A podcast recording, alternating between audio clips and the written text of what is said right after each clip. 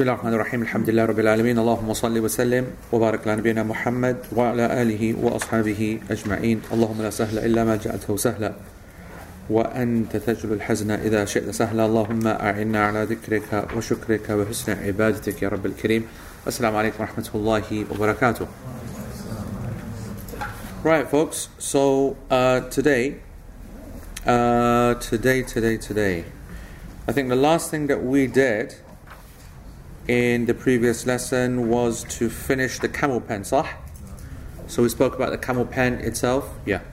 Uh, we spoke about the camel pen itself and um, then the concept of uh, of uh, or the discussion around the illah, yeah, what is the actual reason behind something. Someone asked, uh, I haven't got around to kind of doing questions and things, but you know, it's important to know the difference. We said it before, the difference between the illah and the hikmah.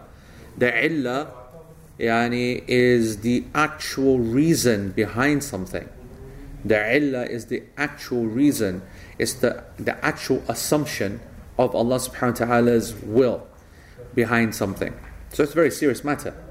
And as I said before many times, it's the most difficult thing that a scholar can ever try to find out. And sometimes you just got to give up and say that we don't know what the illah is, or you say that we know what the illah is, it's not something we can work out. It's the illah which is ta'abbudi as we talked about last week. It's purely for the sake of worship. That's the illah.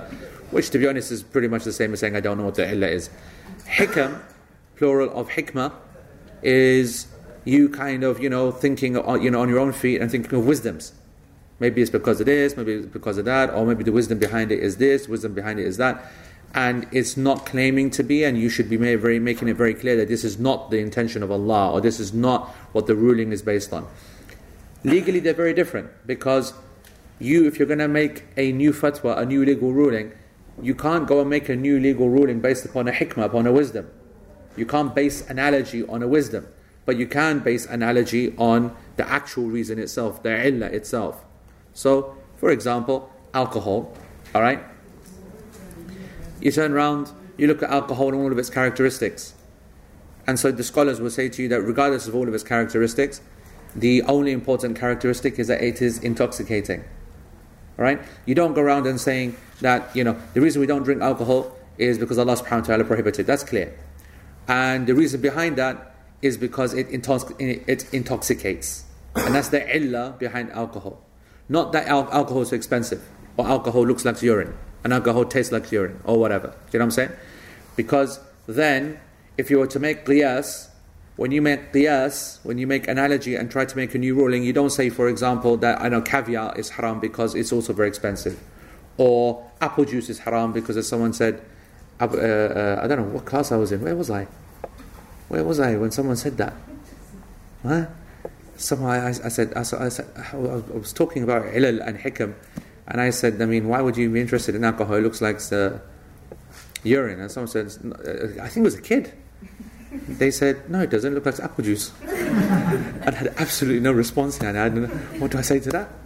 And that's what happens when, and, and actually, that's a wonderful ex- illustration of exactly why there's a difference between a legal reason and then your own yani, thoughts. Because whatever is your own thoughts are going to be based upon emotional logic and the law is neither based upon emotion or logic. You get what I'm saying? Right? Once you start using emotional or logical arguments or rational arguments in the Sharia, I mean, then people will always be able to respond with uh, logical and emotional responses. So once you say alcohol is haram because it looks like urine, and you know that's enough for me never to go near it yani, ever. Every time I see it, I feel sick physically. Yes, but then a person could literally turn around and say, well, you should also feel sick when you see apple juice. And I don't. So that's a, a, as good a response yani, to my argument in the first place. So that's the difference. You don't make a legal ruling based upon hikam, wisdoms, okay? But you can use those to help strengthen a person's iman or staying away from something or going for something. But never is the illegal, the legal ruling, the legal ruling based upon that. All right. So we spent a lot of time on that last week. So Arabic, Shaz. All right, yeah. Yes, correct. Yeah, the, uh, as uh, as um, Joeria just said, the apple juice thing was this weekend in Bristol when I was teaching. See, Bristol isn't lost entirely, Junaid. See that? Uh, okay, so uh, what we're doing today then? ولا تصح الصلاة في مقبرة وحش وحمام وأعطان إبل That's what we did yesterday, last week. And this week we will do ومغصوب وأص وأسلحتها وتصح إليها That's what we're going to do today. So the prayer is not valid in the land which has been usurped. It is not valid in the land which has been usurped. And it's also not valid in the roofs of all the above. The prayer is valid, however, if prayed towards all the above. So that's the Hanbali position. Let's have a look at that and see what's going on. All right, so uh, in our Arabic text, it will be 240, uh, 248, right at the top of page 248, okay? Where he says, مغصوب. And so what, what are they saying? مغصوب, غصب. Ghasab is, you know, when you skank someone, basically, fraud them. That's what ghasab is, yeah? When you fraud them. And, you know, the posh word is usurped. Okay? And Sheikh says, والمغصوب كلما كل ما أخذ من مالكه قهرا بغير حق سواء أخذ بصورة عقد أو بدون أو بدون صورة عقد. Something which is مغصوب, something which is a, a, a fraud or fraudulent or usurped, is anything كل ما أخذ anything which is taken from its owner. This is a very important definition. Anything which is taken from its owner by force, قهرا, without just right, بغير حق, without your right to it, without any right, so unjustly, anything which is taken from its owner by force, unjustly, regardless of whether it was done via uh, contractual form or without a contract regardless of whether done in the form of a contract or without a contract. Okay? Anything which is taken by force.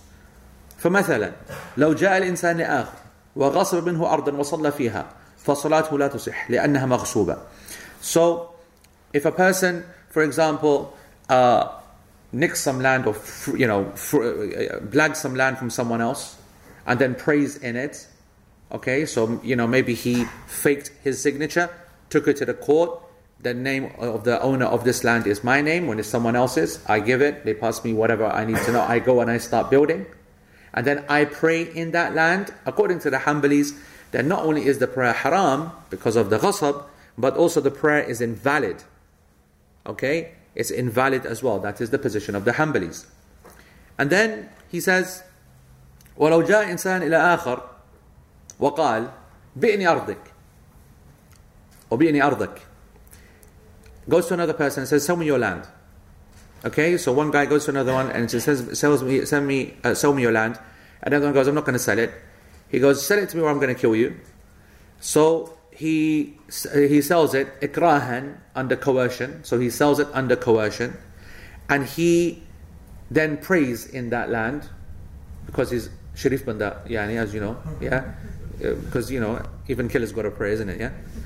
So so then he prays in that land. The prayer is invalid haram and invalid. Okay? And likewise, Sheikh Uthaymeen wants to make it out that that's obviously the violent kind of thug version, but there's the sophisticated fraud one as well, where I just said, you know, you just go and you just, you know, fake his name and make out there's a fake contract. Or you might go and trick him. You might, you know, go and ply his drinks with drugs or, you know, whatever and make him do something. All of these are the same. The point is, is that you fraud him. Okay? Sheikh Uthaymeen, he says, I do not know of any narrated evidence that indicates the, the, invalidity, in the invalidity of the prayer. I do not know of any legal evidence that would indicate the invalidity of uh, the prayer in usurped land, in a land you know, or in a, in a house which has been stolen. Okay?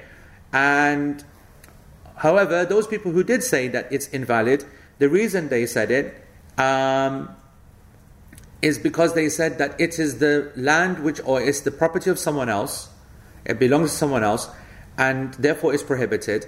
And if you pray in something which is prohibited to you to be in, then the prayer which is prohibited is invalid.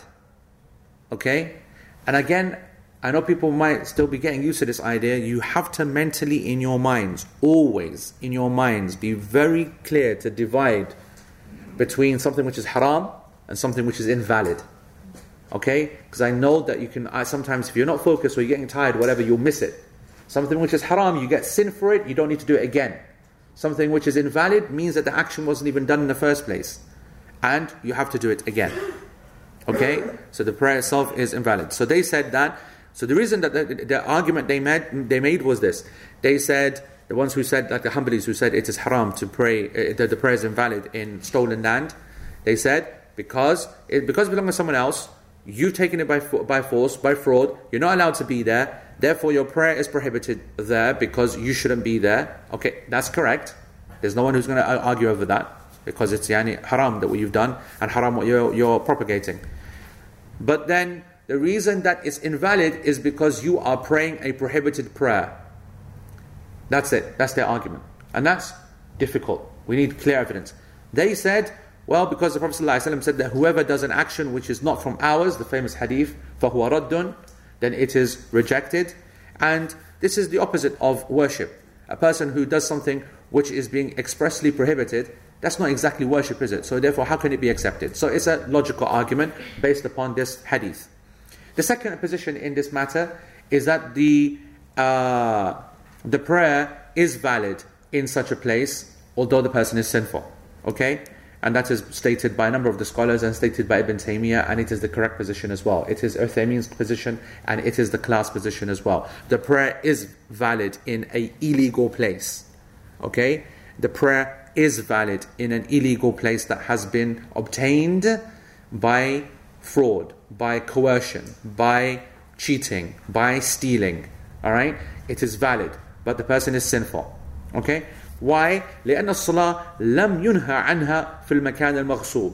Why? Listen to Sheikh Uthaymeen here. He goes, because the Prophet ﷺ did not prohibit the prayer in stolen land. Rather, okay, he prohibited ghasab. Yani he prohibited the, the stealing itself. He, he, he prohibited fraud itself.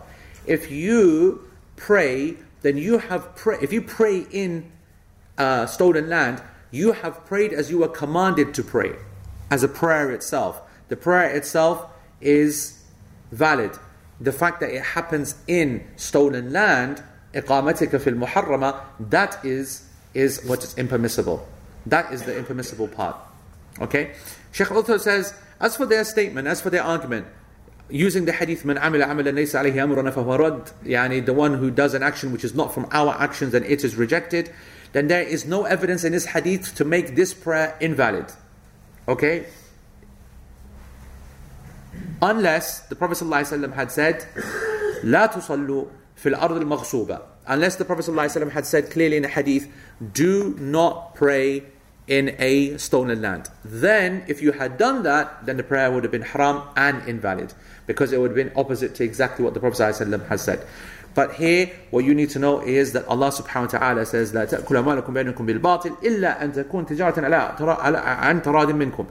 Allah subhanahu wa ta'ala says, Surah Nisa, do not eat each other's wealth unjustly unless it is based upon a mutual uh, uh, acceptance of contracts. Okay, unless it's business and it's a deal which has been based upon yani, uh, uh mutual satisfaction. So I agree terms, you agree terms. That's the basis.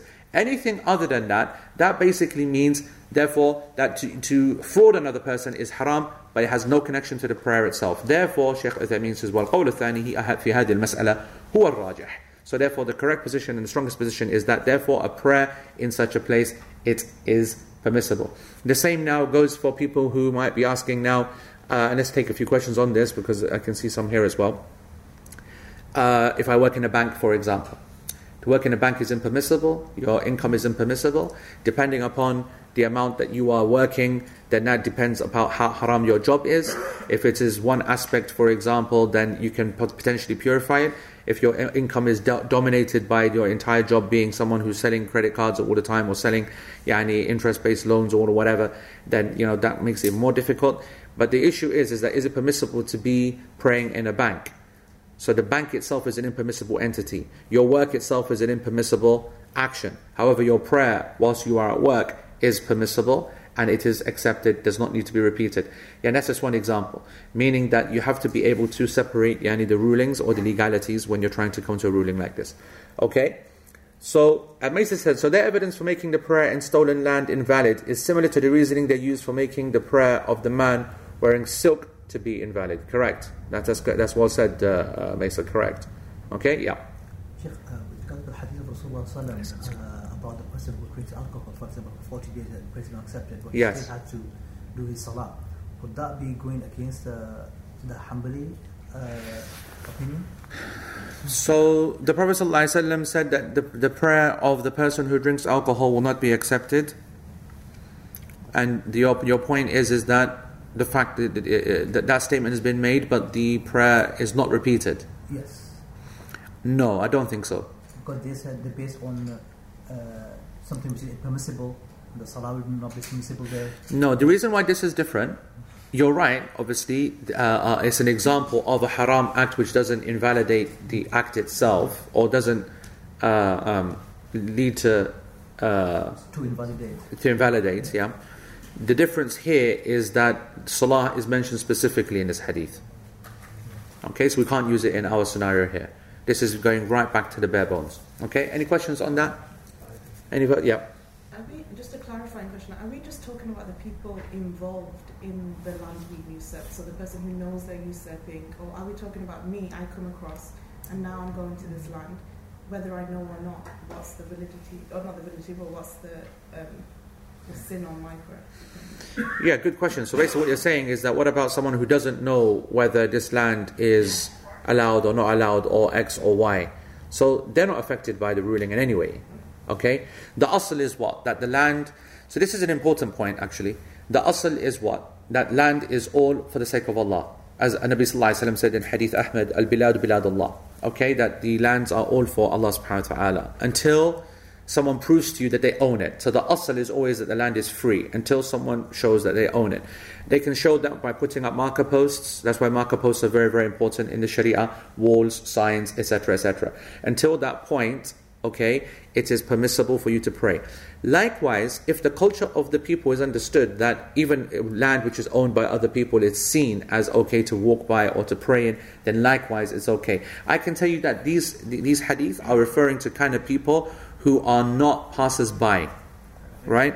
Like owners owners, you know, or, or, or, pretending to be the owners and then continuing to pray there, as opposed to public kind of people. So no, it doesn't affect Yani your prayer. Yeah. Yeah, that's what I mean. So I, I I'm public. They've done their own blag, whatever, whatnot. If I know, then I have to avoid. But as a as a normal person, when I come into a land, I am not privy to the details of the contractual issues or not. So my prayer there is based. But if you knew it was, then. So if I knew it was. An example to that is like Al-Aqsa. Right. Or the land there, or maybe not the compound itself, but other places around. So you know you go and you pray, but that's usurped land.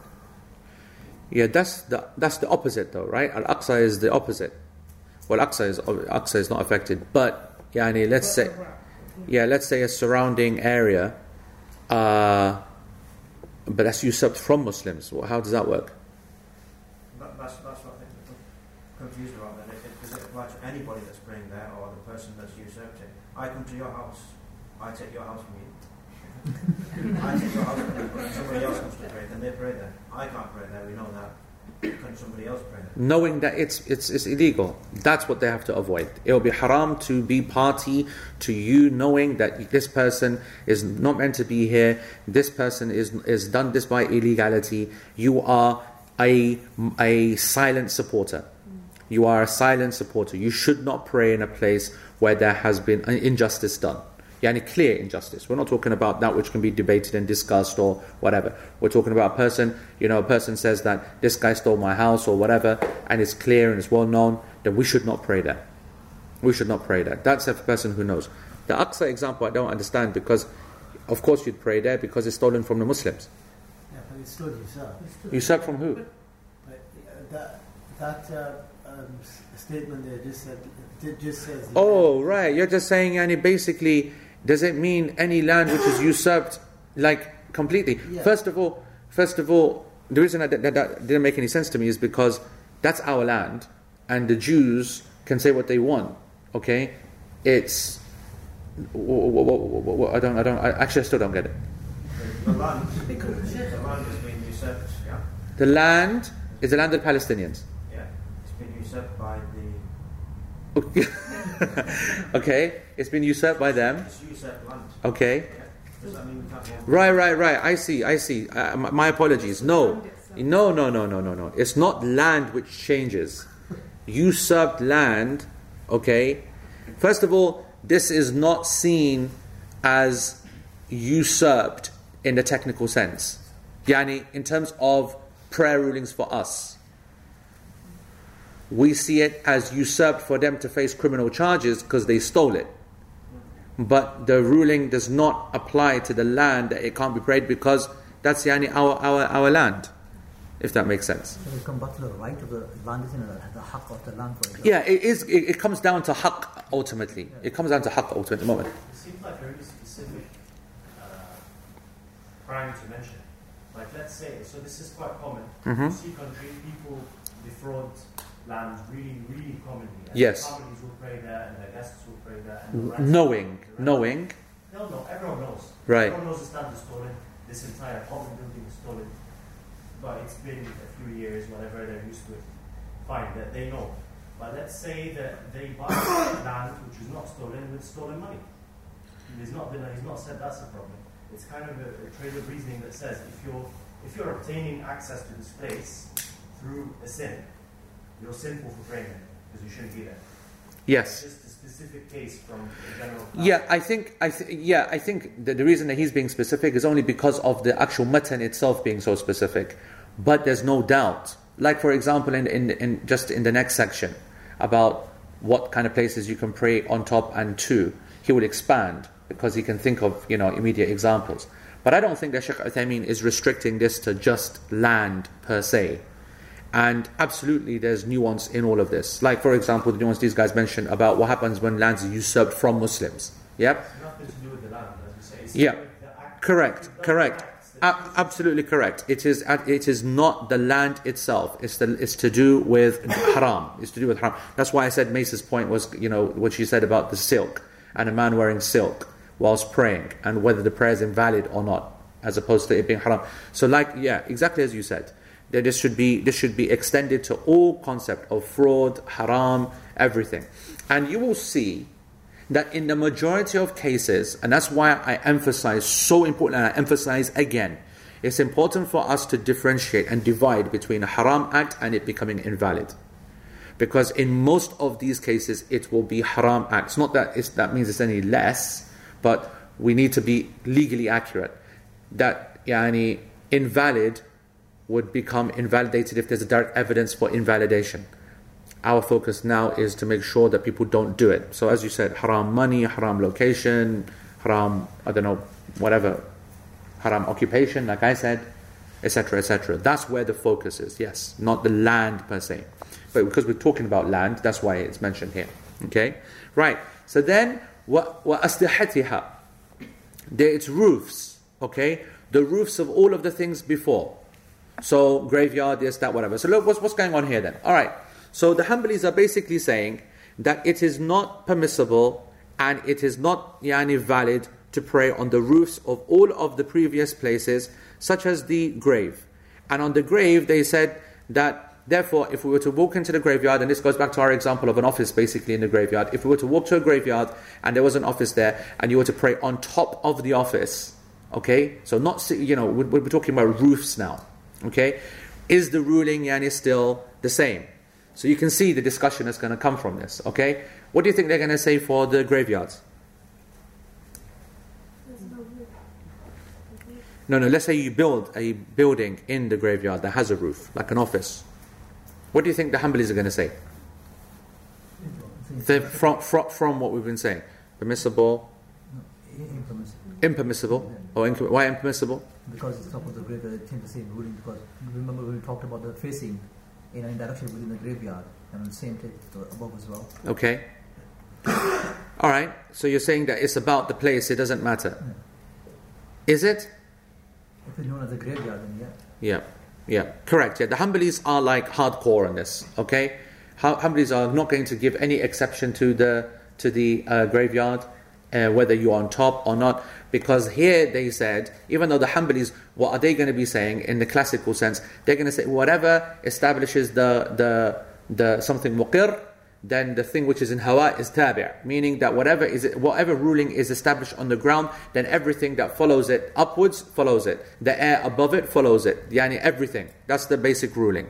Okay, or that's the asl rather, I should say. That's the evidence that they're using. So therefore, if that rule uh, applies, then in the graveyard, what the ruling is on the ground, then it's not going to apply on the top. Does that make sense? Okay. So I ask you a question before we get to it. Yani before Sheikh Uthaymeen gets to it. What's that? What's going to happen then with a toilet? Because with the opinion, you won't be able to pray in the house with some toilets in downstairs. Praying upstairs in the room, you won't be able to pray. You understand that, right? If we were to follow the logic of this, then your house would be a problem, right? Because you got a toilet, and then on top of the toilet is the roof is the same thing as the floor above it. Okay, so you're saying there's a separation between the two. Let's say there is no separation. No, but that, what I'm saying, even if you're on top of a toilet, Yeah. you're going say you're on the roof of the toilet. No, no, that's what I'm saying. In our, in our house, you won't. So let's assume there is no floor and we're just on top of a toilet. Forget our house. Uh, Like an outhouse, yeah, like an outhouse. There won't be a problem to pray in there because the problem is the actual toilet place itself. That's where the haram area is. And that's what we need to be careful of. Okay, so in all of these yani list of places now that the Hanbalis have written off, we will ins- instead look at each one and determine what was their illah in the first place to make the place haram at the bottom, and then look at that whether it applies going up. Does that make sense? So for the graveyard, the Hanbalis are very clear that the, the ruling at the bottom yani goes up uh, anyway. They don't want people to be there. Remember, they're saying that the whole concept of being in the graveyard is a problem. It is it is yani uh, a wasila towards shirk. So it doesn't matter whether you're on the top or on the bottom or X or Y, you shouldn't be there in the first place at all. Okay? So, It's to do with opening the door towards shirk, right? huh? To do with opening the door towards. Correct, correct, correct. The Hanbalis, Sheikh Uthaymeen says the Hanbalis are making the argument that the, the, the, the, the, the foundations, whatever affects the foundations, affects the walls, affects the roof, affects everything that goes above. He says the Hanbalis don't need to do that. They don't need to go use the argument. They use the argument that I'm going to use, which is that all of this is yani, a towards shirk, and we should close that. It's a means towards shirk, and we should close that door. Okay? he goes that the asl of the place is haram. How can you yani pray in a place where the whole being there is haram in the first place? So how can you do that? Then he goes, the, the Hanbalis say the toilet. The prayer is not valid inside the toilet and it's not in, uh, valid on top of the toilet because the walls and the air follows the ruling above. Sheikh Uthaymeen says, well, I can have the ta'lil alil. He goes that this reasoning is, is, is, is diseased. It's, yani, it's got its own problem. Okay? He goes, فَالْهَوَى and this is an important thing that you need to write down. فالهواء تابع للقرار في الملك أما في الحكم فلا. يعني, and this يعني, will solve all of the coming up issues. That air only follows the ground in ownership, not in ruling. Air and that which is above, so walls, space, and everything that goes above, only affects ownership issues, not ruling. Does that make sense?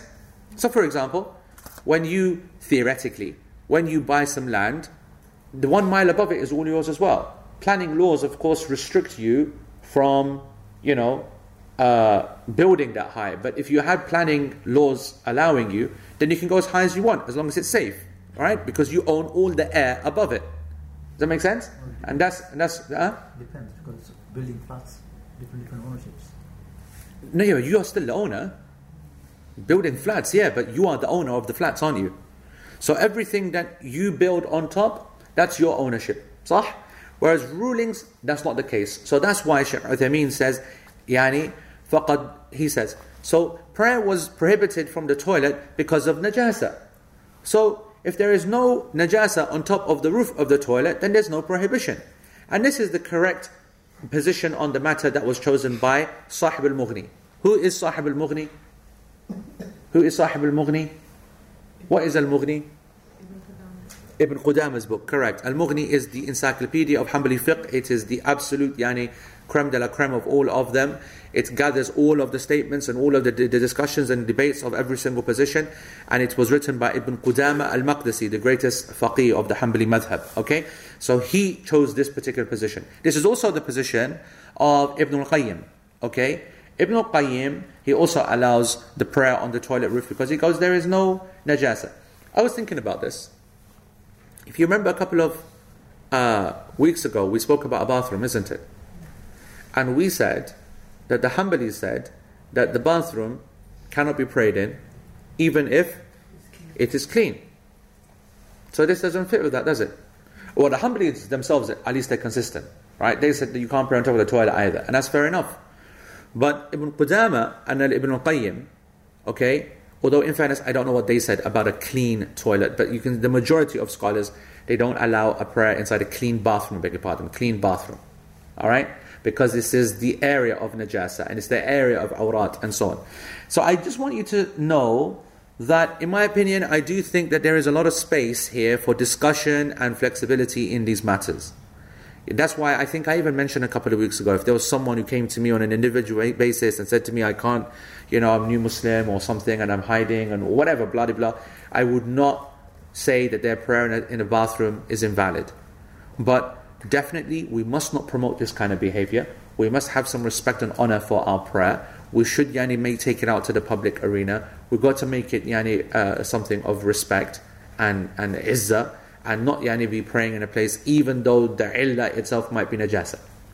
In addition to that, we know that there's an argument that is shayateen as well. It doesn't matter if it's clean, but shayateen are going to be there. That yani, uh, does anyone say that when you walk into a clean bathroom, you don't say you know the dua of isti'adha from al-khubuth wal-khaba'ith? You don't say ghufranak when you come out? You still do because it is that area, it's understood. So anyway, I think that likewise, even at the so therefore the correct position in our class position and Uthaymeen's position is that the prayer on top of the roof is valid.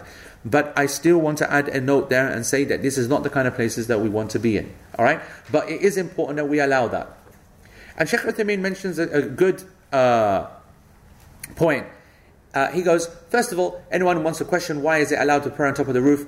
Number one, we said there's no evidence to prove that there's anything wrong. He goes that all of the earth and the world has been made halal for me to pray I'm pure for me to pray. Therefore, you need a specific evidence to say that the roofs of a toilet are also haram.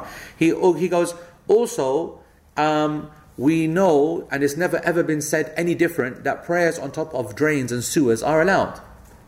And you'll see that. You'll see, especially in Muslim countries, okay, and you don't see it so much here, but in Muslim countries, people are praying in the streets all the time. When you go to the haram, you're going to pray on top of so many gutters and, um, you know.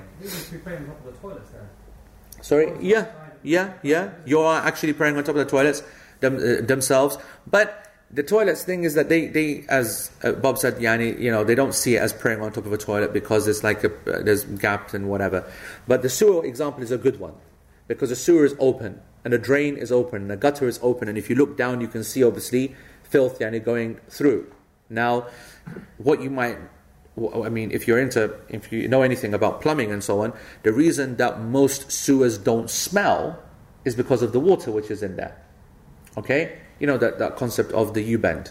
Yep. Only the old people in the room knows the concept of the U bend. Everyone else is like, what's the U bend? But if you look at every toilet, yep, or sink, behind every sink, you'll see that there's a U shape. Yes? And that U there has a little bit of water and that water prevents the smell of all the waste and everything coming back. It was one of the best inventions. I think one of the greatest inventions, they said, of the top five of all greatest inventions, because it's, it's absolutely ingenious. Because every time you go to the toilet or whatever, it gets flushed out by force, and it's, st- it's still yani, there, whatever, and the smell should come back, and it does when that U bend yani, messes up that water being there all the time prevents it. So the water in sewers and drains is preventing it because it's preventing a lot of the smell coming up to the uh, top. Okay. Um, that's not to say you should pray on top of that. We're going to come to that. We're going to come to it in a minute. It's not like you know where you'd intentionally pray, and there is yani potential for bad smells there, and you could of course yani meet the clown from it there, and then that would be a disaster as well. But you know, not the kind of place that you'd want to confidently go and yani pray, isn't it? With regard to toilets, I mean, in Sharia, like we know the boundaries, the limitations, entering the toilet, and uh, like in, inside the house, for example, the toilet is still in the house, and we can pray out the room and so on. But I think it will take the same thing. But whereas a gra- graveyard, graveyard is completely different scenario because it's got big boundaries. The whole area is being occupied with the graves, yeah, or associated or allocated for the graveyard. But toilet is like you know a limited place in the house, Mhm. and just entering, coming out, and that's a shayateen place. Other places shouldn't be I mean, logic doesn't. You, you, you- you're talking about other places in the graveyard shouldn't be prohibited? No, no, in- in the like on top of the toilet. Yeah, It shouldn't be prohibited. Yep. Like. And it's not, and it's not. Yeah. And he, Sheikh then carries on and he says that Al Hammam Kaman, okay, they said that, um, the Hanbali said that it is uh, haram to pray on top of a bathroom, okay, or bathhouse, I should say, or baths, Turkish baths, Roman baths, whatever you want to call it, and the prayer is invalid. And the second position within the madhab as well, and the other scholars, is that it is correct because there is no such thing as the ruling covers the ground, and so therefore Sheikh allows that. Likewise, on the camel pens, Sheikh Uthaymeen says it is allowed. Hanbali say it's not allowed, okay? Because it is based upon the top. The top is pure, it is clean, and the Prophet ﷺ did not refer to the roofs of the A'atan Ibl. Yani it is the actual location where they actually sit down. What about the roof of somewhere which is stolen? Same as graveyard, isn't it? Invalid It's still stolen. Okay? because the property is is um, is uh, unlawful, and therefore the roof is unlawful. Is that possible? Is that is, is that always the case? It's same. Yeah, and it, that's it, it's stolen. So you know the roof's stolen. Well, you said it's in ownership. Uh huh. It includes everything. Okay. So the air, the walls, everything. Is that the case? Is it is it possible? Is it is it possible for that not to be the case? The Master said you can have a flat. Yeah. Correct. Okay, and Sheikh Uthaymeen makes that point here. He goes that you've got to be careful when it comes to that because it's possible that you can steal the ground floor and not the top floor. You could have blagged someone's yani room, for example. You could have blagged someone's ground floor flat, but yani, but the roof is someone else's flat, okay, which is owned or whatever. So it, it depends, yani, uh, on the exact kind of uh, uh, uh, you know situation. Um, So basically Sheikh Uthaymeen says إذا كان سطح المغصوب داخلا في الغصب فهو مغصوب وإن كان خارجا عن الغصب فهو ملك لصاحبه ولا نظن أن أحدا من أهل العلم قال إن الصلاة لا تصح فيها أو فيه وعلى هذا فالقول الراجح أن جميع هذه الأسطحة تصح الصلاة فيها إلا سطح المقبرة وسطح الحمام Okay, so Sheikh Uthaymeen, he says that the correct position in all of this, the correct position in all of this is that the prayer is valid according uh, on all of these roofs other than the graveyard and other than the bathroom. And now for the bathroom, he is saying that because he has doubt on the matter. He actually mentions that I'm doubtful about the matter because is it the, is it the, is the problem the najasa or is the problem the fact that it's shayateen? And is it the problem of the shayateen that it's so direct and so on and so forth? Yeah. So I, I will I will say that that yani, uh, uh, that's his own personal position. The class position when it comes to graveyards and roofs is that it is the prayer is not invalid, and uh, also for the hammam itself, the prayer on top of the hammam is not invalid. That's the class position. With our respect to Sheikh Uthaymeen and his position here. And as I said, even he himself has doubt over applying this to the roof of the bathroom. As for graveyards, we know Sheikh Uthaymeen is very, very clear upon that. He follows the Hanbalis very strongly on that, and he agrees with them entirely that when it comes to not praying in a graveyard, it doesn't matter. Anywhere in a graveyard, on top, underneath, yani, he just doesn't want any kind of prayer to be down there, doesn't want people to get used to the idea, doesn't want people to be yani, anywhere near it. Okay? Um, and he actually says here, for those people who want to follow the Arabic, وأما سطح الحمام فلأنه داخل في مسماه لكن سبق البحث في ذلك فهو محل تردد عندي. يعني تردد means that this is a matter of doubt with me. I'm not really kind of, you know, I haven't got there where I want to be. Alright, so that's yani his position. Allah knows best. Alright. Uh, Sheikh Ibn al-Taymiyyah, he's allowed on the roofs of a toilet. Of a toilet. Yeah, but not. but not in the hammam because he said he thinks that his his his his, ar- his argument but the toilet is easy for him why because it's the issue of najasa and there's no najasa on the roof with the hammam he is not yani uh, uh, uh, comfortable with the idea what exactly is the illah in a hammam not so much najasa there all the time but there's a possibility of najasa is it because of the activity that happens there because of nakedness? Is it because of the awrat yani being covered? Blah blah blah blah blah. So it's yani an issue of whatever. The problem, of course, is that the Prophet ﷺ now the problem with the hammam is what? What's the other problem with the hammam? Think about it logically. It's in the hadith. The Prophet ﷺ said, Do not pray in the graveyard and the hammam.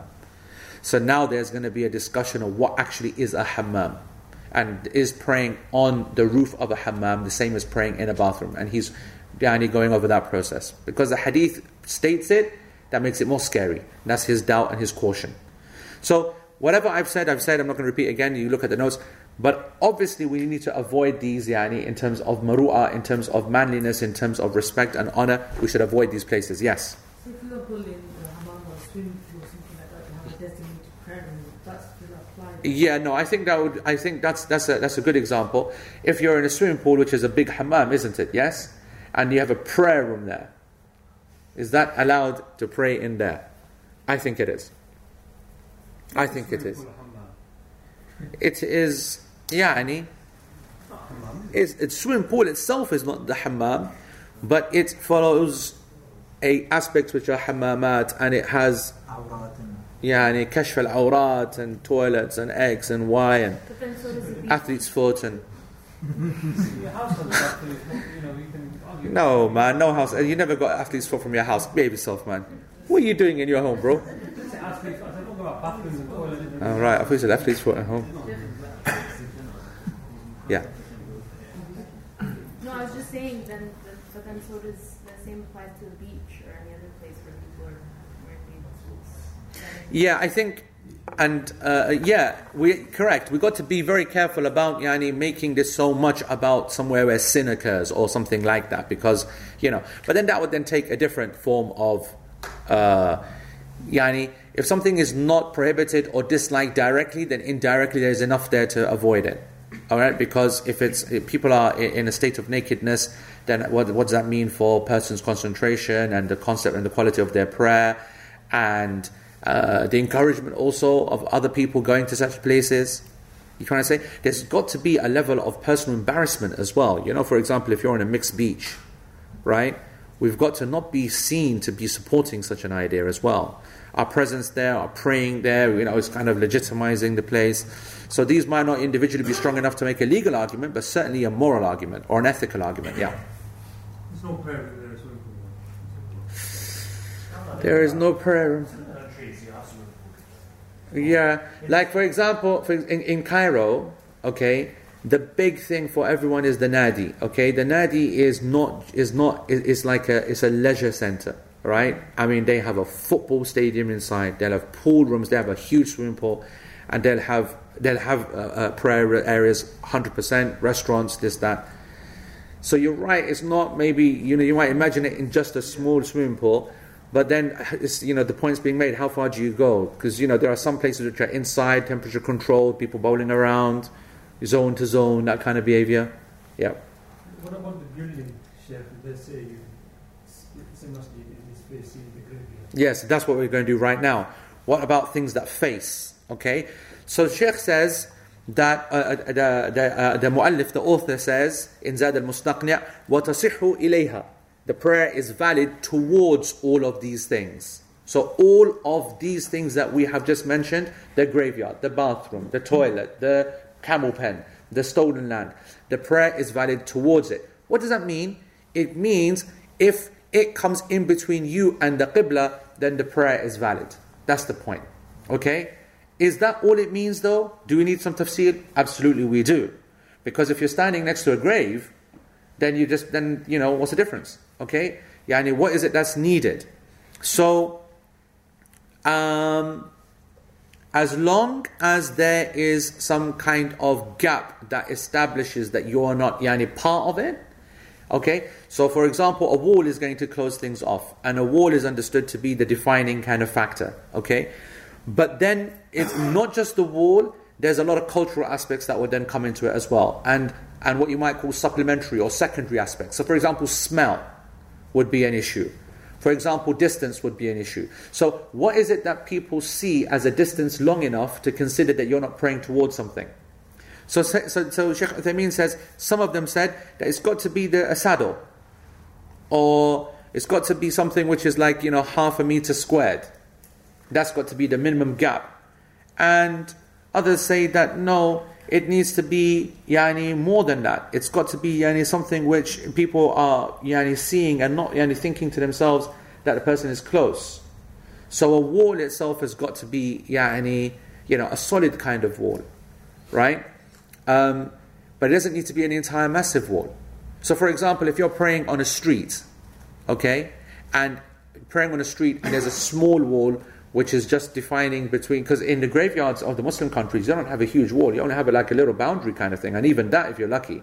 So if you're praying in the street and a small wall would be sufficient to show so that this I'm in the street and there's a graveyard and whatever. Likewise if you're praying in a masjid and in many of those masajid which are like this and across the street there is a graveyard and that's in the word qibla, that would be permissible as well. So the point is, as Shaykh Uthaymeen says, that when a person was to be looking at you like random walking past, in a kind of snapshot, it doesn't look like you're praying towards a grave or a toilet and so on and so forth. What are the supplementary issues? The supplementary issues is that maybe you have a bathroom, okay, but it's so close that the smell is coming out, even though there's a wall, okay? Then that's something which will not make the prayer haram because there's no evidence to make it haram, and it will not invalidate the prayer because there's no evidence to invalidate the prayer. But will it make it disliked? Yes. These are things which lead to us to come to karaha. And even that is a yani, area of dispute. Is it legally, is it a legal kind of requirement to pray in a place where it smells nice? Well, we know that there are evidences where the Prophet ﷺ prevented people from going into the mosque if they smell bad.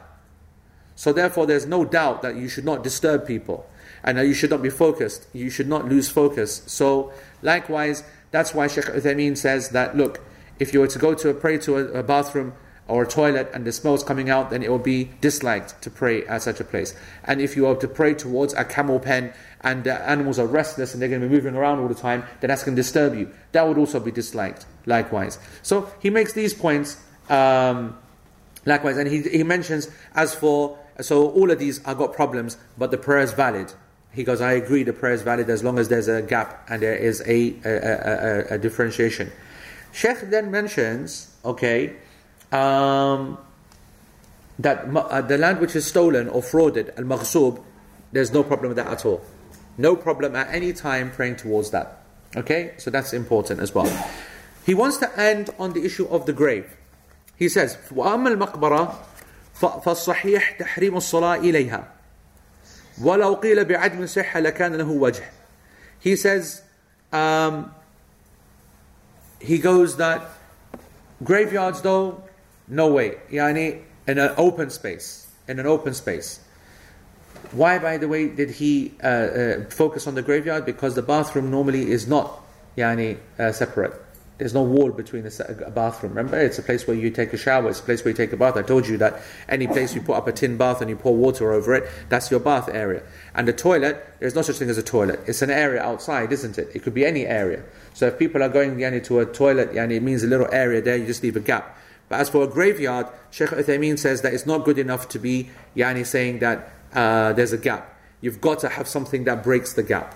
You've got to break yani, thinking. He goes that if you are, even if there's quite a bit of gap between you, even a couple of meters of gap, and you're praying towards a grave, um, that you definitely have to have a wall. That's the only one that he's insisting upon a wall. As for everything else, stolen land, toilet, bathroom, what was the other one? Huh? bathroom, toilet, camel pen. These are all not requiring a wall, just gap. As for the graveyard, it requires a wall, something which is actually making a very clear uh, differentiation. Then he takes it a bit further. He says, what about then um, other places that the Sheikh has not, what the, the, author has not mentioned? Um, what about a a, slaughterhouse. What about praying towards a slaughterhouse? Slaughterhouse is the issues are there is that there's lots of blood, dirty, lots of najasa from the animals, etc., etc., etc. That's the, the idea behind that. He goes that as long as you're not in any najas, there's no problem. He goes, what about in a rubbish tip? Okay, what about rubbish tip or like a, a, a you know a tip or whatever? Likewise, as long as you're upon no najasa, it is permissible to pray. But you've got to be aware of the smell and it disturbing you, etc. He goes, What about praying on the pavement and in streets? And this is topical and this is important. I want to spend a few minutes on this, okay? So, he says, um, قارعة الطريق يعني the side street, part of the street, the street itself, okay? He says the ruling depends upon is it masluk or not.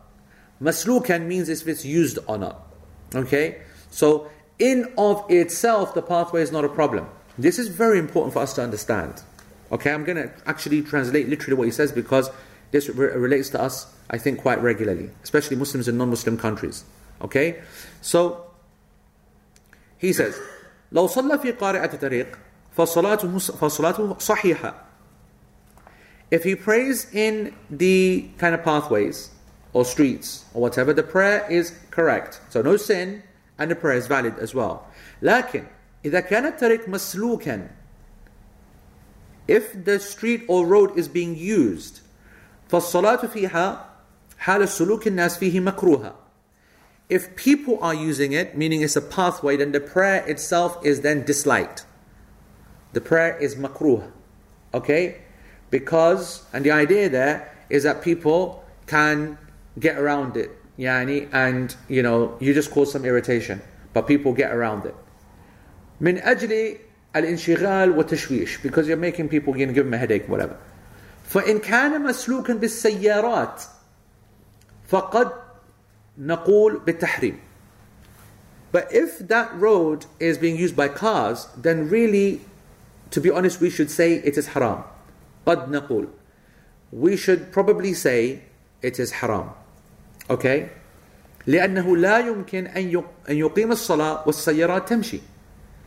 Because it's not possible to do that.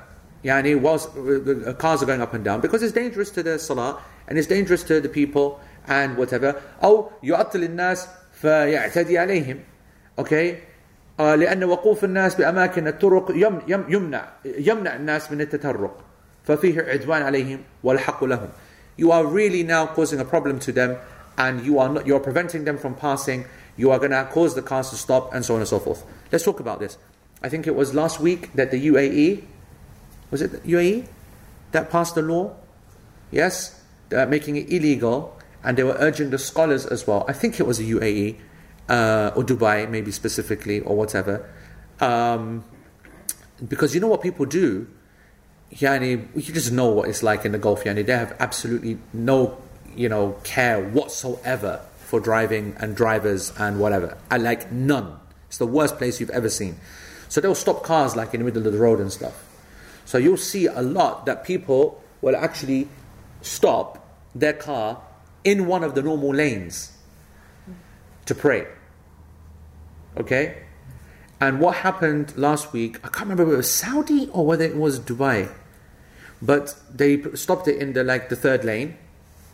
And then someone just came, obviously, smack into it, and killed six people who were in Jama'ah. They established a Jama'ah. I'm telling you, and it happens all the time. And the, the, the, the, the, the really crazy thing about this is that by law, all of the service stations have to have prayer areas. By law. For this exact reason, so that people do not stop and pray on the side of the road. So in this country, you know what the law is. You're not allowed to stop on a hard shoulder. You're not allowed to stop at all on a hard shoulder. Let alone pray on a hard shoulder. You know, you have Muslims who stop on a hard shoulder to pray. That's something which is haram. Okay, I consider that to be haram, just like the scholars that are asking the, the, the so just like the governments in Muslim countries are asking the scholars to pass the fatwa so that these people know it. Because you know what the people are doing, isn't it? They're saying, "Who cares what the government says? We're going to pull over and pray." That's what they that's what they do to themselves. They they. yeah, they're not even pulling, but but but even but even in the hard shoulder, that's pulling over, isn't it? You see, when you've got the larger hard shoulders with a sand or whatever, that's okay. You know, when you see the, That's exactly what they think. You see, you are the problem. It's like it's 20 metres off the road. 20 meters off the road. Behave. No, no. 20 meters off the road is not the road. That's how it started. That's how it's. Come on. Tw- 20 meters is, is not, nowhere near the road. Okay, that, well, I'm saying on the road, On the road is not 20 meters off the road. Right. I'm just using your words, yeah. Okay. So, like, let's look at this. Um, we, it's super clear that a person parked in a hard shoulder, uh, sorry, parked in the lane, okay, which is what happens right? Which is complete bonkers to us, but it happens all the time in the Gulf, by the way. All the time, right? That's haram. And a lot of these people want to pray near their car as well. And don't forget that they leave their car running as well. Okay? Because of the AC, you know, they have to keep the car running. So they keep the car running and so they want to stay close to it, etc., etc. So I'm saying that is completely haram. It's, yani, it's basically leading to suicide risk and causing problems for everyone else. Bagal, complete bagal, there's no doubt about it. But let's now extend it to something which doesn't seem so bagal, the hard shoulder. Okay? Now, here you got to look at this. The hard shoulder itself, even for a even even for Muslims in non-Muslim countries, cannot be allowed because even though there's no prayer space in the uh, prayer in the uh, service station, there's space in the service station to do it safely, and we should not. Uh, yani, this is a big statement here now. What I'm basically saying is that we should look at things which are illegal because of political decisions and consider the prayer at the personal level to be haram likewise. Does that make sense? So an emergency exit. An emergency exit is not a Islamic concept that's been mentioned in the books as far as I know. Okay? Specifically. It's being inferred by the fact that you do not pray in the streets of the people because you're, you're, you're getting in the way of people. Yeah, and you're causing a problem. Obviously, an emergency exit is the worst form because that is the yani whatever. The uh, argument there is that it's never in use because there's no fire. And that's the argument, isn't it?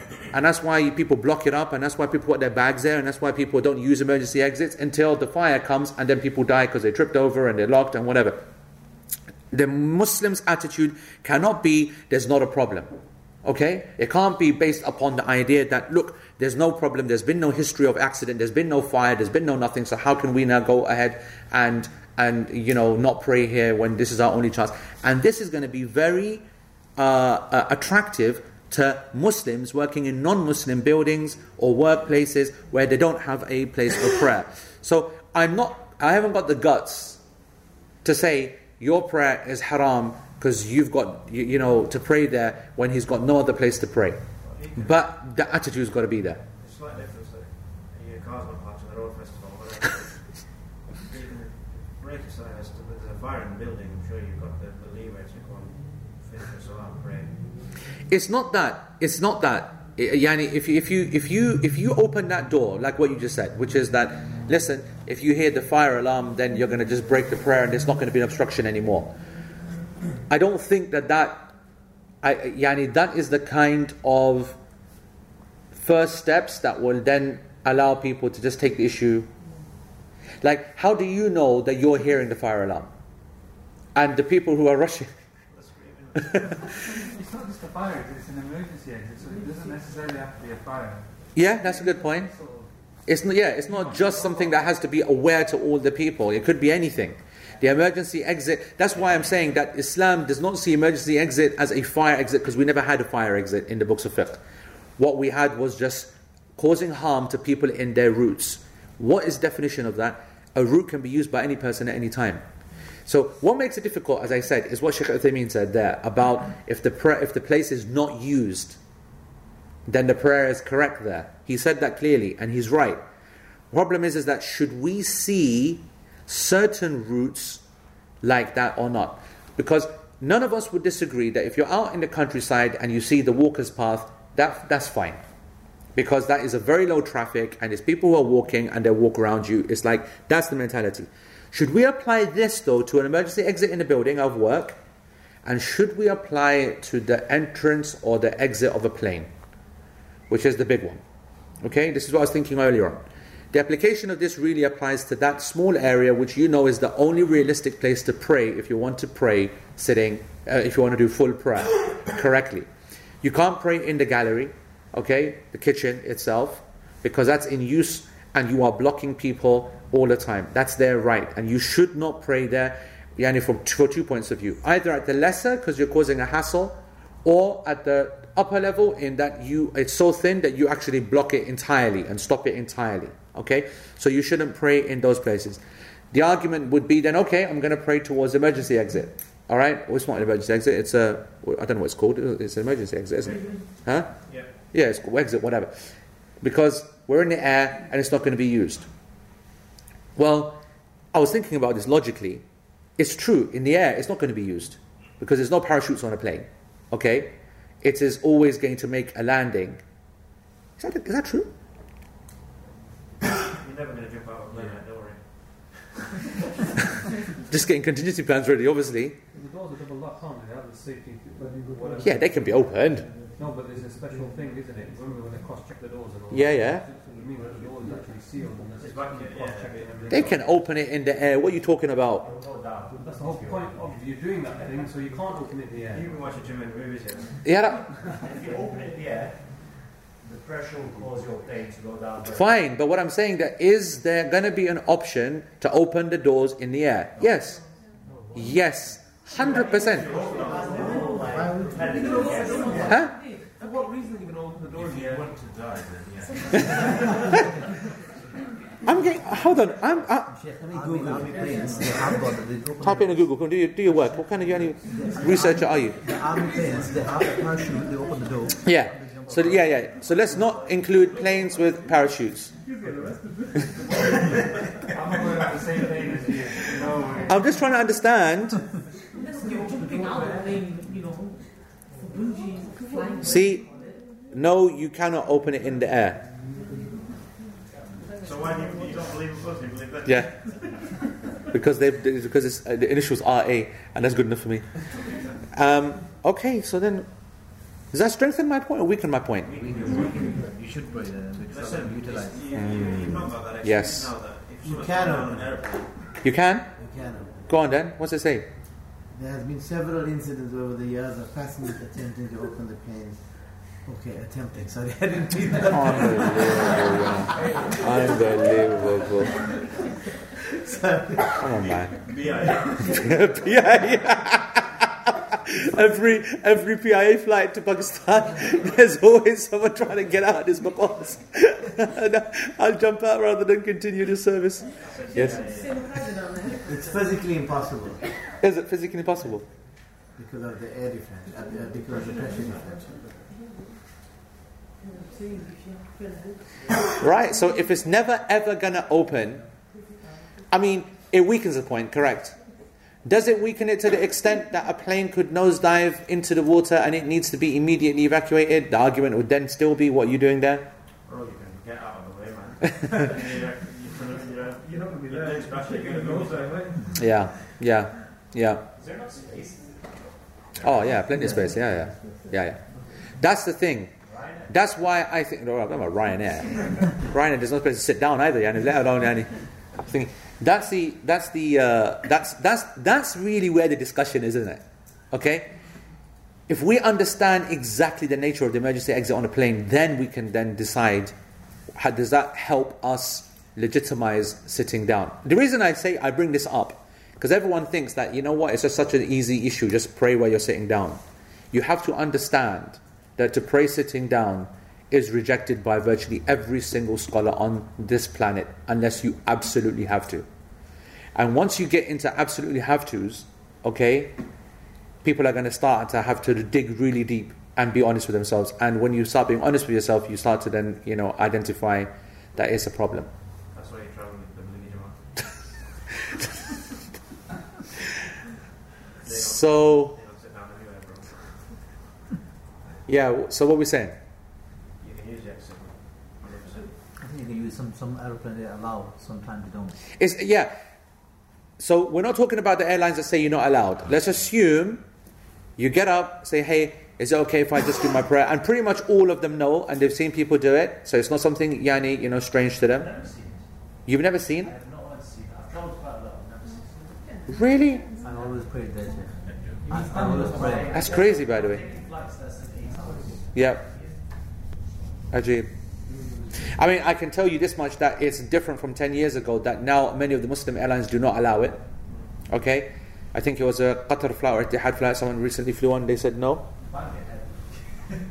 No, Habibi, I'm talking about the emergency, not your, not your seat. We're talking about the full length exit.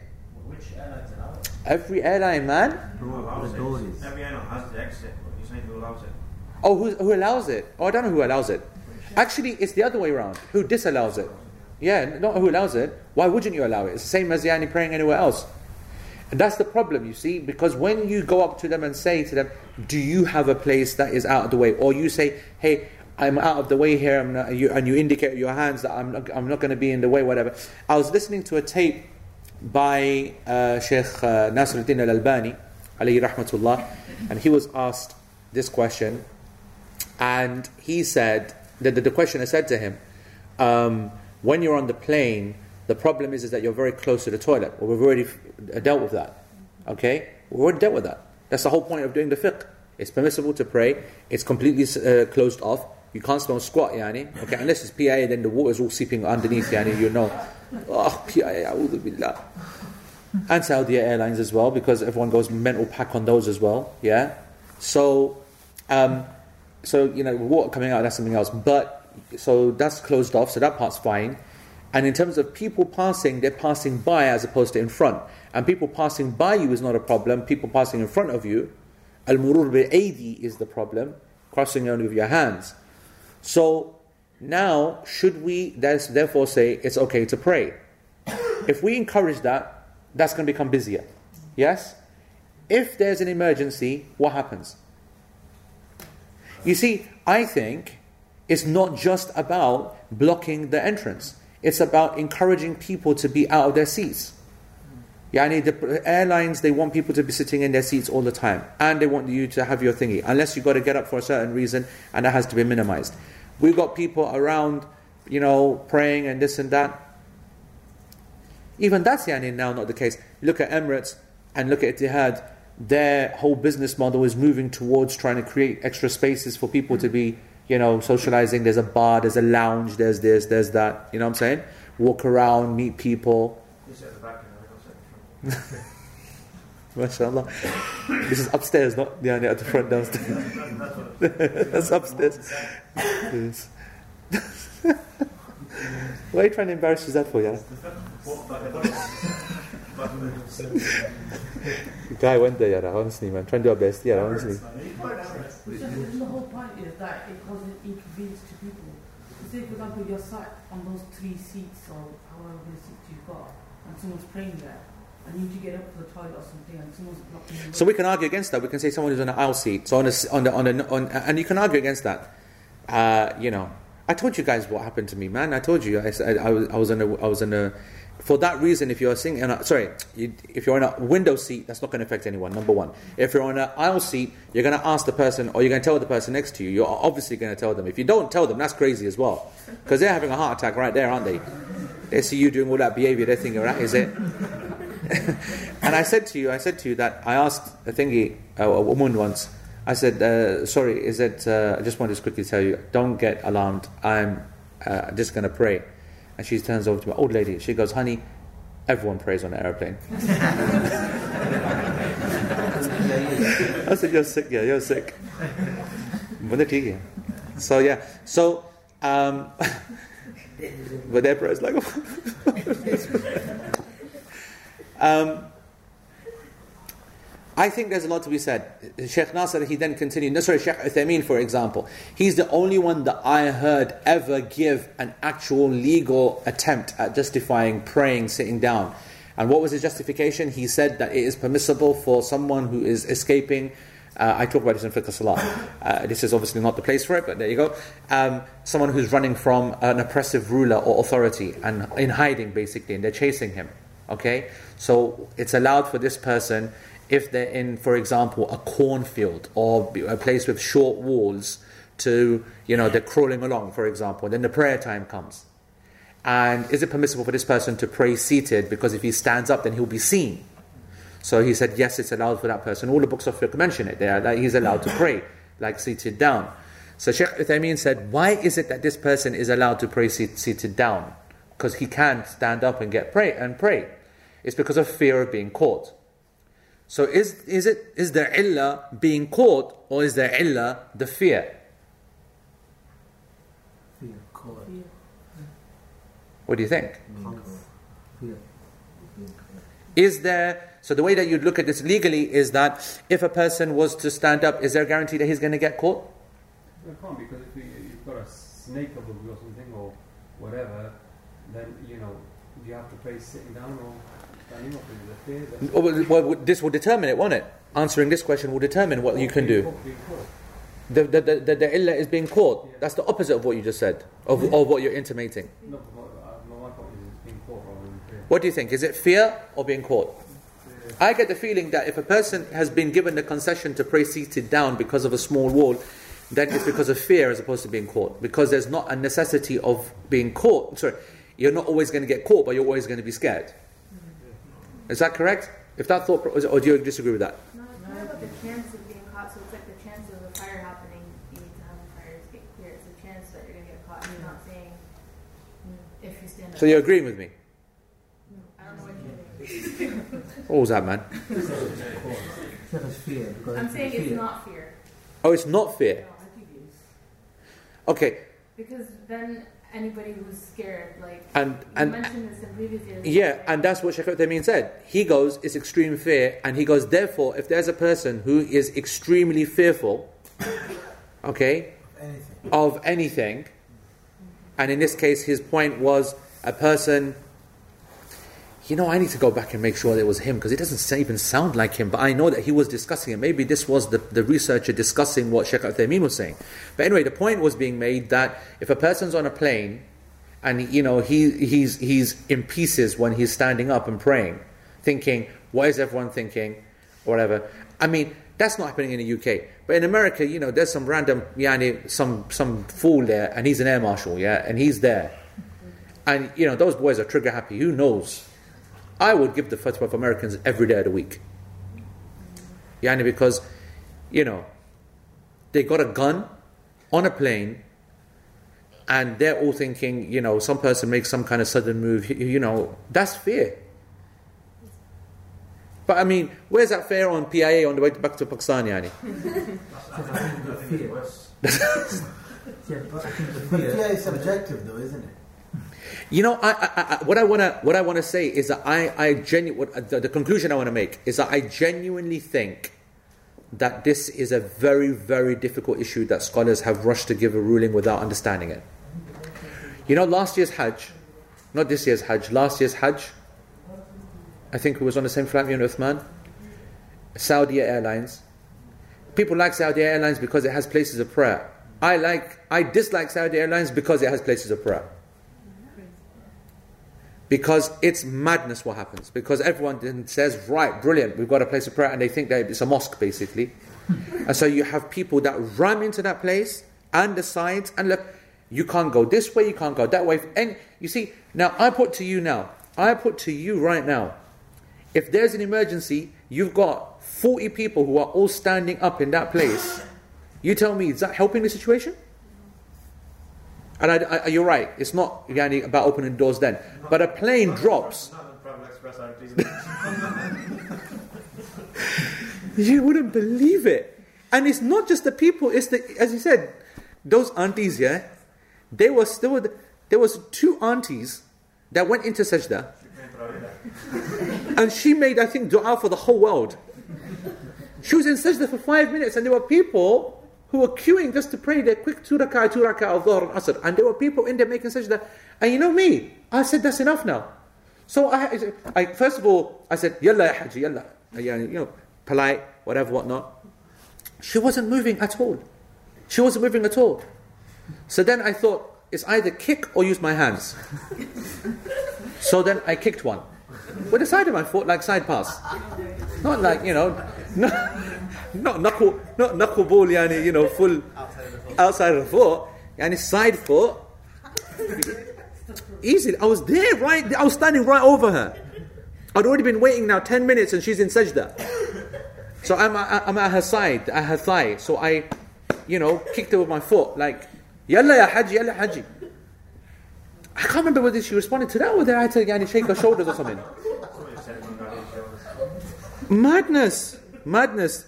And that's my problem.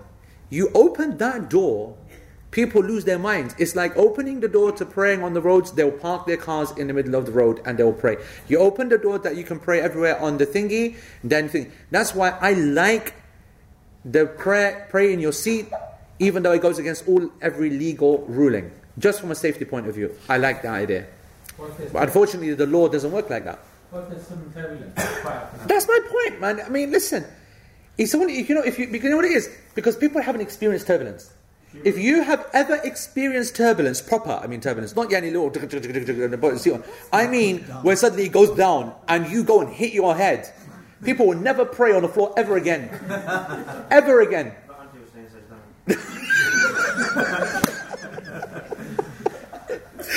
I agree with you. That auntie wasn't moving for no turbulence. You're right. You're right.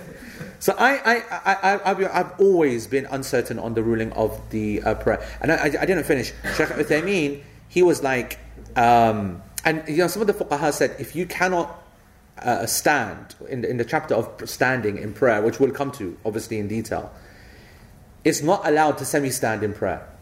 Allah Subhanahu wa Taala did not give intermediate positions. He said stand or sit, right? And so, if for example you got the thing, roof bins, yeah, luggage bins, and you're having to go like this, then this is not a legal position. It's not standing. Some of the fuqaha said. So therefore you have to sit, okay, because you can't stand.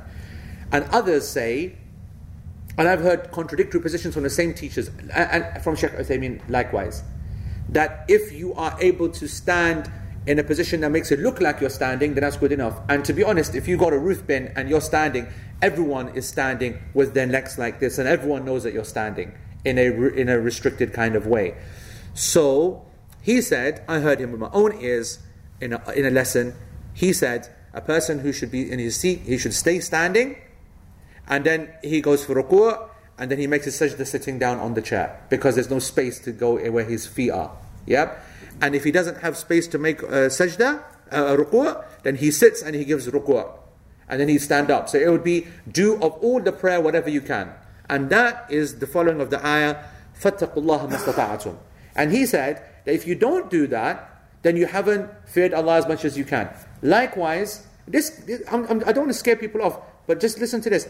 Sheikh yani, uh, said, uh, Sheikh Uthaymeen and Sheikh Albani said, when it comes to the issue of the Qibla, only in Nafil prayer is it allowed to pray in any direction. In Fard, you have to, as we've seen, have to pray towards Qibla. Now, praying towards qibla in an obligatory prayer, in a plane, we all know it goes this way, that way, this way, that way. However, you also know that, let me give you a scenario. You set off from London or Manchester. You know that any going to anywhere in the Middle East is in the direction of, of qibla. You're sorted, aren't you? Let's say you're really tired. Alright? You're really tired. What do you want to do? You want to pray straight away, sah? When you're praying straight away, the plane does not leave in the way of the qibla. It goes the other direction, circles around, circles around again, gets into the right thingy, and then only after maybe half an hour or 20 minutes or whatever is it on the route to thingy. According to the Sheikh Albani, Sheikh, uh, uh, Sheikh Uthaymeen, you have to wait until if you know that the plane is going to have a moment where it's going to be towards Qibla, you have to wait until that moment because that is the definition of fattakullah mastata'atum. Otherwise, anything other than that is just you being lazy. So I'm going to pray at the beginning because, well, hold on you've got to pray towards, yani, you know, that's, that's what actually means. And they both said, and everyone agrees, that if after that period of time it moves this way, that way, then it doesn't matter. If you can move, then you move. Who was with me on the boat when we prayed? Huh? Sheikh Waleed, this, that, whatever? It was us. It was us. It was me. I said, Yeah, it was. Um, I don't know I was praying. That was something else. what? No, no, that was, subhanAllah. Astaghfirullah. See, they're hating, they're laughing, yeah? I listened to Sheikh Uthaymeen, he said that's what you've got to do exactly. Almost Keep moving.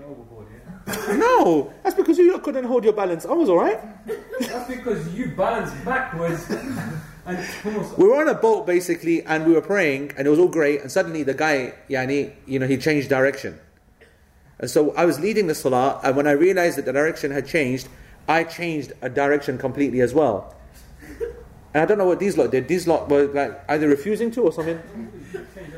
Oh, you changed direction as well. When you took like five steps backwards almost. No, no, I had to because obviously I lost balance. Obviously, You lost balance. I lost balance a little. and almost tipped us over. Unbelievable. Why is everyone This was hating? a boat, by the way, had no sides. We were on like a roof of the boat with n- no handles on the sides. It was only water. Yeah, okay. You don't have to move the? I mean, the first takbir of the tahrima, visit with the qibla, and afterwards it shouldn't be a problem. No, the point is, is that after your tahrima, it, if the qibla changes, that's the point. What do you do? And I'm saying is you move. You move, move, move, move. Keep moving. If the qibla keeps moving, you keep moving. Really? Yeah. Otherwise, you're not praying towards the qibla, are you? We're talking about obligatory. We're not talking about nafil prayer. Obligatory fard prayer, it is a condition of the prayer to face the qibla. How are you fulfilling the condition if you're not facing the qibla? I heard tahlima only, and then rest of the salah, if you move like a boat or a plane or anything like that, then So, so this is this is the exact discussion we're having here. In in a scenario where you are knowing what's going on, on what how much yani are you expending? How much are you expending? No doubt that there's a cutoff point. You can't spend the whole prayer just you know f- f- you know because that'd be mental. So that's why al-istita'a is a subjective sense. So if it's more, I mean, we only moved once and then it moved again. Then I said, okay, that's enough. I think. No, you once and you move round and all that. That was it, yeah. And then it, and it still wouldn't go straight back towards Qibla, but that's it. Yani, you don't keep moving all the way, all the way, all the way, all the way into the end. Otherwise, the whole prayer is just a merry-go-round. Yeah? When you Okay. in the seats, I mean, that you won't have chance to move there, would you? Apart when you start the salah. But that, but the whole point is, is that if you are not going to be making sajda on the floor when you're standing, when you're in your uh, aircraft seat, then it's not going to be a problem Why? because you don't have to. Uh, meaning, he's saying you can't move in an airplane, but you can. If you're standing, you can. Why can't you? It's like you standing up and turning around to look behind you. You can do that, can't you? You see? And that's the whole. That's that, that. That exactly is the problem, right? At that point, then when you come to sit down, then you're going to have to go back to your seat. You know what I'm saying? Yeah. I, I honestly, I think that the uh, issue on the uh, the prayer on the plane, and there's a lot of evidences for the the the, the, the uh, uh, praying in, on a ship. Okay, that's where they take the evidences from. And we have a hadith even, subhanAllah, the Prophet ﷺ said that uh, when you are on the ship, then pray standing unless you are about to drown. Unless you're about to drown. Think about that. Unless you're about to. Yeah. Unless you fear drowning, unless you're about to drown. Meaning, yani, the idea about to drown is that it starts going up and down all the rest of it, so then you can sit down. This leads to khawf as well, yeah? So this is why, you know, I think fear, I think it's about the fear. I think that the ones who put the argument forward about praying in your seat because you're we're worried about what could happen, and that fear is so much that it incap- incapacitates and it completely dominates your mind thought, uh, you know, your thought, and that you can't think about anything else. I think that's a good yani base to base this ruling on because I, every other argument for me has got holes in it, other than the one where I, I just cannot concentrate. Yeah, because Sheikh, with the khawf, I think there is some condition as well. Khawf of if you stand up, then this will, such a will happen, you know? Yeah, there's got to be. There's got to be. Conditions, yeah. Let's have a look at some of this. I, uh, let's have some, some questions here. You can't open doors. See, Qatar, Rayhan said Qatar didn't, didn't allow him. And that's, oh yeah, Qatar, that's who it was. Allowed me. Went. Allowed you? Yeah. It was Qatar who, uh, uh, the person told me that they asked to pray and they said, You're not allowed to pray. And they said, What do you mean, not allowed to pray? Need the exit door. Yeah. So Qatar didn't allow Rayhan. When I asked, Lufthansa allowed them. Yep. Non-Muslim ones generally do allow them. I think it is a legal requirement to keep uh, up, upshas. I think it's a legal requirement to keep the area free. The airline will be fined if they are found to have allowed it to be blocked. Bags are not allowed in front of your emergency door area of a plane. Uh, well, I don't think that's because of it being blocked. That's because of uh, being thrown. But absolutely correct. Yeah, you, you know. Okay, anyone down? Down.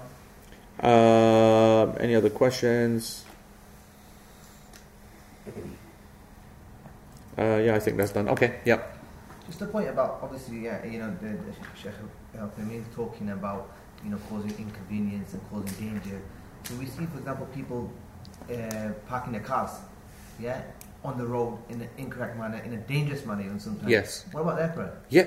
Uh, uh, What about the, inside? no, You mean? Yes. So they parked it in a, in a in a bad way where it probably could potentially, you know, on Friday you see it, it could potentially block emergency services. Yeah, yeah. So the prayer itself is fine, Yeah. and the action is completely haram. So the prayer is completely correct, and the action is completely haram. So they're sinning all that time. So the, they're sinning through their prayer, but the prayer itself is correct.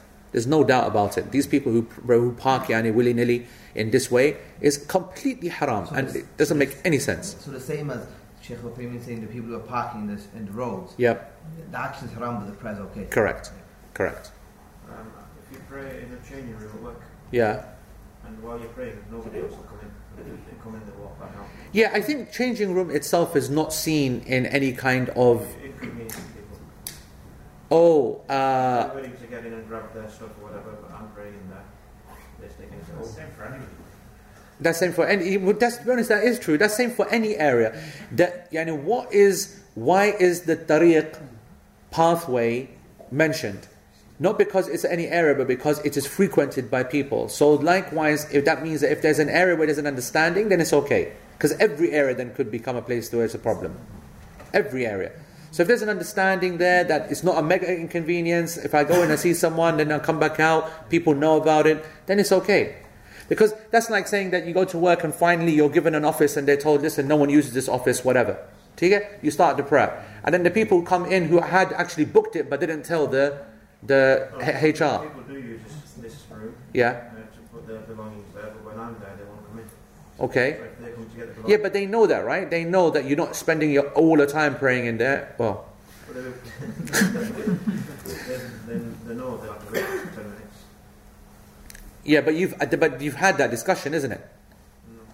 No. Astaghfirullah al-azim. No, I'm changing,